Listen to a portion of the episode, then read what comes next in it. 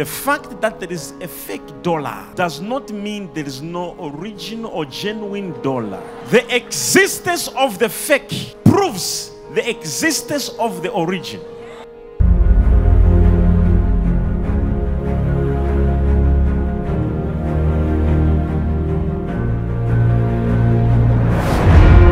The Bible says, prophets, God gives them the ability to speak on his behalf.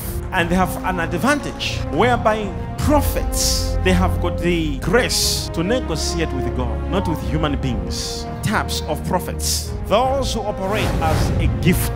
That gift, it is a group of prophets who operate under the gift.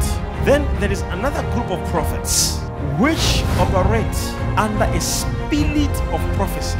The Bible says, For the testimony of Jesus is the spirit of prophecy. Now, there's another group of prophets. These prophets are called prophets as prophets. Now, when the Bible says the, the, the devil rose like a lion, it does not mean he is a lion, but he rose like. So, prophets as prophets these are those who claim to be prophets, but they are not. And unfortunately, there are so many. And they have messed up the gift, the spirit, the, the office of prophets. And every person who thinks of prophets are fake.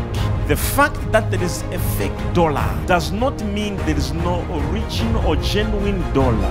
The existence of the fake proves the existence of the origin It's the last group of prophets which is called prophets as a calling so these prophets under a calling they are so people they call them rude arrogant because how they behave and how they conduct themselves it is not to negotiate with a person. They don't need a song first for them to prophesy. Prophets, as a calling, God called them before they were born, set them apart.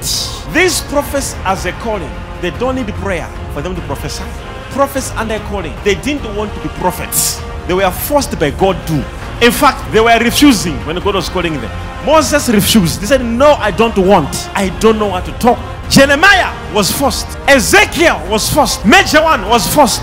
Prophets who are called, they go through much persecution. That makes them handle some certain things in a certain way. And prophets, as a calling, they don't necessarily need to hear from God for a thing to happen. There's some other things they must just decide themselves. Prophets, they have got the grace to negotiate with God.